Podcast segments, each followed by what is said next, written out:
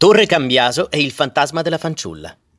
L'antica torre degli Spinola, posta a monte del Castelluccio lungo uno dei sentieri che dalla costa conducevano verso l'entroterra, nel diciannovesimo secolo divenne proprietà del marchese Pietro Cambiaso, che la trasformò in casa per villeggiatura. Ebbene, un giorno, durante un assedio, i barbari raggiunsero Torre Cambiaso.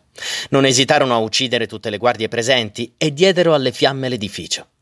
I soccorritori iniziarono a portare via i corpi senza vita quando uno di loro si accorse di una giovane fanciulla, non ancora divenuta donna, trucidata senza pietà dagli invasori.